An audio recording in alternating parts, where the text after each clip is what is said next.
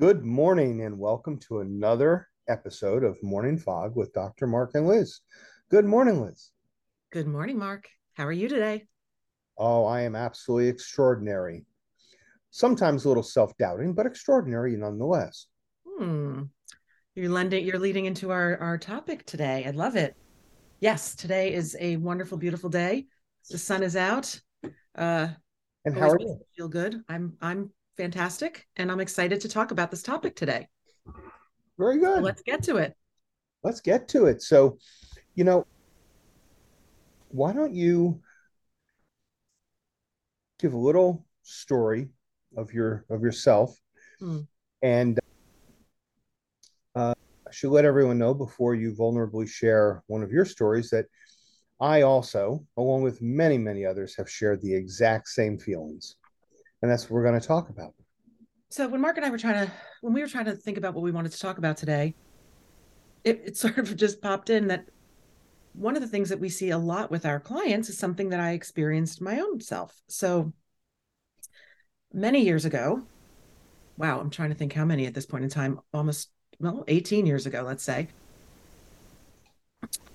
a friend of mine decided to do a triathlon sprint in order to honor one of our friends it was it was for breast cancer in order to honor one of our friends who was going through breast cancer. And she wanted me to do it with her. And i said oh no no no no no. I'm not a triathlon girl. Yeah i'm okay with swimming in brown water. I live near a place where there's a bay so bays have brown water. Fine with that. Grew up with that. I can get on a bike. Never raced on a bike. But running? Oh no no. And then smashing those three together? No. On top of the fact how would i train for it? I have a five year old a three year old and two year old i'm going to go into it. I have to do something you know i don't do anything just just to do it. I have to do it competitively and i have to be really good at it. And so anyway i didn't do it. So i went to support her. And as i watched her do it and she didn't do it to be competitive. She did it to support the cause. And she looked like she was having all this fun. And i thought what did i do? I could do this. I should do this.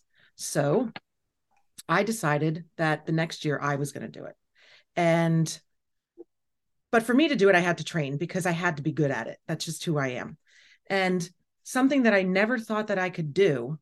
Not only did I do it, I came in top 15% for my age group and then went back the next year to do it and came in top 7%. So, what did I learn? Well, the fact is, is that you had a form of the imposter syndrome. You weren't sure that you were going to be good enough to do it.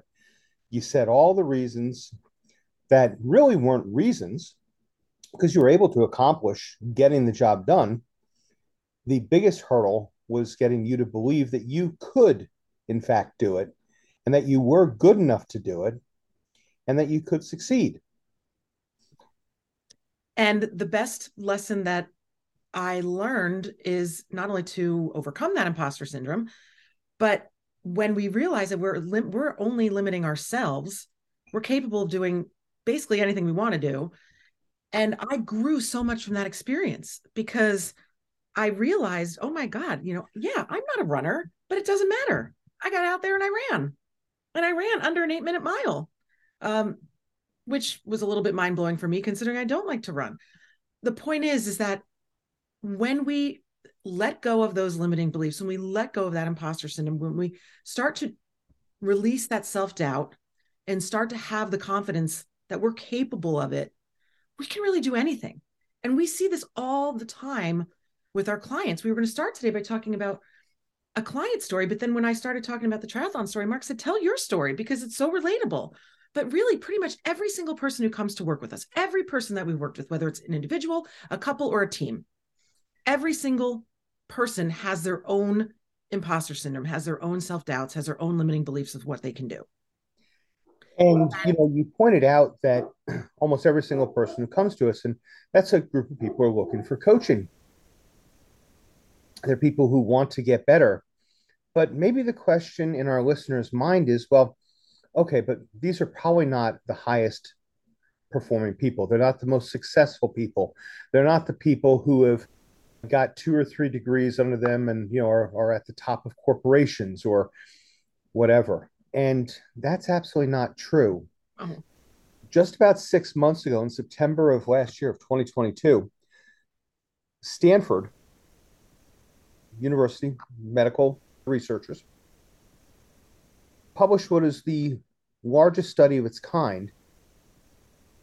And they found that physicians experience the imposter syndrome more than other US workers.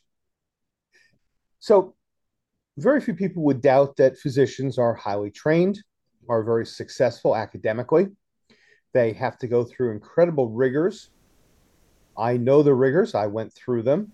It's a long, tough journey. The ability to get the grades you need to get in order to get into medical school, to get through medical school, to get a good residency, and then to learn what needs to be learned for your board certification is grueling. So, how could those people doubt their ability to succeed, their ability to do things well, to be worthy of what they do? And it's not because they're not, it's because we all have these limiting beliefs. And the limiting beliefs, even at, when you look at someone who's profoundly successful, are limiting them from achieving even greater levels of success. Which is really wild when you think about it. I'm now thinking about you. Do you can you remember when you were going through that rigor? Because obviously I've never experienced anything like that. Uh, any times where you just thought, oh, I'm never, I'm, I'm just, I don't know if I'm going to make it? Well, let's see. There were five years of undergraduate, two years of a second degree, four years of medical school, and six years of residency and fellowship. So if we add those up at least once a month, maybe even closer to two or three times in a month. Wow. It's there all the time. And you learn to sort of charge through it, but the self doubt at some point, the imposter syndrome, you know, is is there. And a lot of times the people who have kind of the biggest ego in the room, it's to hide that I may not be good enough from everyone else. Many of us in both surgical fields as well as interventional medical fields, uh, interventional radiology fields, have a lot of that because we need to. It all comes down to a single fulcrum in a patient's life, and that is the physician doing a good job. If a physician is truly dedicated, they feel a lot of that pressure. And there's some self doubt as to huh, I know all this material, but do I know it well enough? Am I making the right decision at the right time for this person?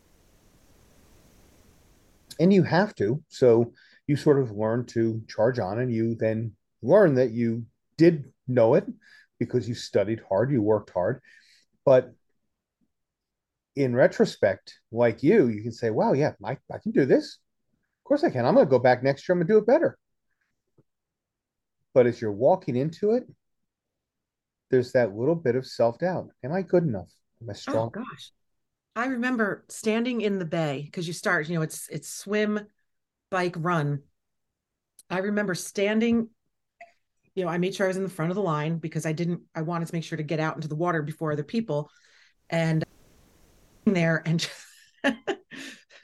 being so nervous about what was coming and thinking, what am I doing? Yet I stood in the front of the group. I just, and then the, the they blow the whistle and off you go and boy you get your head kicked your back kicked your you know i swam over people it, it was a very fascinating experience. You know thinking for people who are listening and wondering okay so okay so she did the the triathlon she did it two years in a row. So okay he did a bazillion years of medical school and he got through. Well what if i don't feel like i can do it? What if i what's so you know what i'm just thinking? What really gets you through something is passion and commitment. If you're not committed, then your imposter syndrome is going to win. So if there's something that you really want to succeed in, you need to be committed. You have to commit to yourself. The first step is that commitment because then you can work through any type of self-doubt, any type of of fear or lack of confidence or I'm not good enough. You must have that commitment first. And you know, there, there's the whole fake it till you make it. You know, I mean, you don't want to say that as a as a doctor for sure, but I mean, when the first time you got out there and you had to do something, I'm sure you were doubting, do I know enough? Am I going to be able to do this procedure? Is, you know, and you just had to make decisions right then and there. That was patient was your patient. You had to make those decisions. Every physician hits their first night on call as an attending. They're done with all their training. They're out on their own. There's no one above them to turn around and say, hey, by the way, I'm doing this. And that other doctor is going to say yes or no. Good job. Give other suggestions.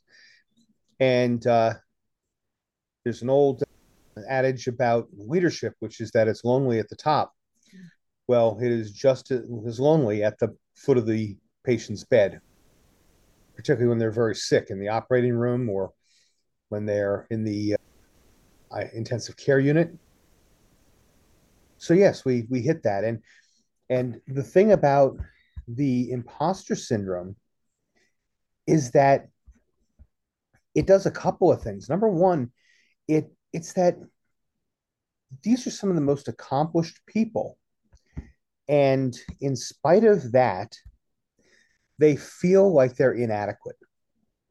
And they're not. Some of the highest achieving workers in the world feel unaccomplished and feel it the most that they are the most unaccomplished, even though they are the most accomplished. And it also drives people like that mm. to do more, to work longer, to work harder, to, to study more, to read more. And what they wind up doing is they wind up setting aflame the other end of the candle.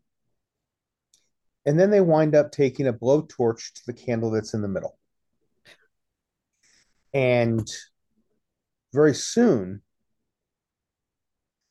there's not much left because, especially for physicians, but again, high performing individuals, attorneys, dentists, veterinarians, it, it's it's those who have achieved great things, artists in a way, sculptors maybe. I mean, they're they're pushing themselves to to the limit. Maybe composers. I, I am not musically inclined, as anyone who knows me would would tell you, but for physicians, it feels like they should be always doing more and putting work first because they doubt that they have actually achieved and know what they do know. And again, attorneys, veterinarians, dentists, we can go on and on. And that limits society in so many ways too, because those people could achieve so much more. And how many people could they help what other new discoveries would be there? What did you say to me earlier today before we got on was was that I'm a perfectionist. And I remember when we day one of our coach training program our our trainer was talking about perfectionism and how perfectionism is a weakness not a strength. And I remember sitting there in complete shock thinking wait what? I've lived my entire life saying I'm a perfectionist. And it's a weakness. It's not a strength. And then I realized yeah because it's limiting because if you feel like everything you have to do, you have to do perfectly, which is not realistic, then you're never getting there. No. It's probably the most limiting way to think of all. So that is something that I've had to navigate through my life. And while I'm not a doctor, lawyer, you know, vet, dentist, whatever, just for the regular layperson out there, it can be incredibly limiting. And that imposter syndrome of saying, I shouldn't do something because it's so I'm not going to be perfect at it is is probably the most limiting thing we could do to ourselves. I will tell you that that is why I did not do that triathlon the first year. And then when I did it the second year and the third year, it was the most rewarding experience of my life. And I did hang up my hat after I hit, you know, 7%. I said, you yeah, I don't know if I'm going to get better than that. Now, I probably could have challenged myself, but I was I was done. But the point is is that think of all the things that just as a regular person that you're missing out on. And and again it, it's it is every single person. We all have a limiting belief about ourselves. We all do. And it manifests both differently and precisely the same in a simultaneous moment. It's It's maybe an inability to accept success. Maybe it's attributing their capabilities to pure chance or luck. Maybe it's the fear of being found out as being a fraud. Maybe it's disappointment in their own accomplishments. Mm-hmm. Maybe I could have done better. If I was only smarter, if I would only worked harder, I could have done better. I could have come in in the top 2% instead of seven if I had only worked harder, if I had only gone faster, if I had trained more. So the self doubt hits us all. Yes, but but it's so important to say though, it does hit us all. But if there's anything that we want our audience to understand and know is that when you can push through that self doubt, the reward on the other side is so much greater. It's, so, go ahead. How do we do that? How do we push through that self doubt? I mean, part of it's grit, and we spent a mm-hmm. podcast a little bit ago talking about grit. Part of it's just cultivating a growth mindset. Part of it is cultivating, and this is going to sound a little backwards, but part of it's cultivating a failure mindset. Mm-hmm. Because failure comes from the word fail, and fail is a first attempt in learning. Yep. We've got to understand that we learn by failure. And therefore, we have to allow ourselves to fail and to grow under the right circumstances. Again, for doctors and dentists and, and lawyers, you want to be failing when you're supposed to be and, and not when a human life, you know, hangs in the balance. But you've got to understand that you can do that. And imposters typically look back and say, oh, well, look at all my failures. How did I how did I get through this? How did I do this? That's how. The failure is part of the pathway. So that and failure is part of the pathway, but being committed to the pathway. If you're committed to the pathway, you'll accept the failures. You'll understand that they need to be there in order for you to learn and grow. And failure also is important because then when you do have a win, you know, you can look back and say, wow, I did fail at one point, but now I have a win. Yeah. The, the other thing is is finding community. Finding community of of like partners and mm-hmm. finding community of mentors. If you if you want to learn to play tennis, you don't go and play tennis with people like you who are just starting. You find someone who's better than you who can teach you. And even when you are at your greatest, you need to find someone who's that level above you mm-hmm. to help you, to, to mentor you. Finding community, shared experience. As soon as you start to talk with vulnerability, which is an incredible strength, but as soon as you start to start to talk and share with vulnerability with colleagues and find that they too have had the same experience, that it becomes clear that you are as successful as they are. And you can start to put that imposter syndrome away. Love it. So we hope you got something out of this one. This is a big one and it's we're probably going to bring it back up again because it is something that we see every day, not just within ourselves but within the people we work with, within the teams we work with. It is it's so important to have that awareness and to challenge yourself to say, what is getting in the way and, if what's getting in the way is that you're not committed to it okay then make a right hand turn and find where you are committed no matter what you can get over you can get over any mountain. You just have to have the passion and the commitment and and the and the grace to accept the failures along the way. I'd like to leave with one quick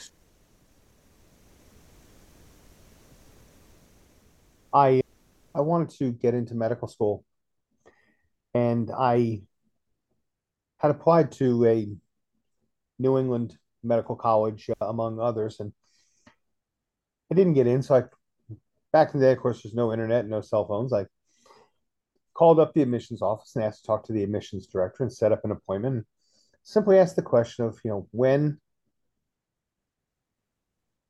could I speak to her and the question I wanted to address was was what can I do to improve my application?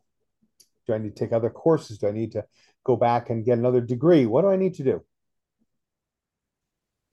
And after speaking to her for quite a while, she told me that I had neither the intelligence nor the intellect to ever become a physician. Well, that hurt, but it also put a lot of rocket fuel in me. I was determined that that was not the case. And uh, I attended a far more highly ranked, better medical school. Graduated from there in the top end of the class, cum laude, with praise, and went to an Ivy League university residency and fellowship training tracks. One that had not taken people from my medical school for close to a decade. I was told that I probably couldn't do that either. The fact is, is that you have a choice when faced with an obstacle. You can believe the naysayer or you can believe yourself. You can dig in and you can work. You can bring grit to it. You can put the imposter away and you can succeed. Every one of you listening to this has not only the ability, but has the capability, has the capacity to do that. You just have to look within. All you need is within you now. And if that is what you want to do, then that is what you want to do. Whatever it happens to be, set your mind to it. Maybe it's your vocation. Maybe it's an avocation. Maybe you don't get there until you're 40 or 50. But the fact is, you can do it. Yep. Don't let your imposter lead the way. Never. Well, until next week. Yes. We'll talk to you in in a few days, Liz. Have, All right, a, have a good one, Mark. Bye bye now.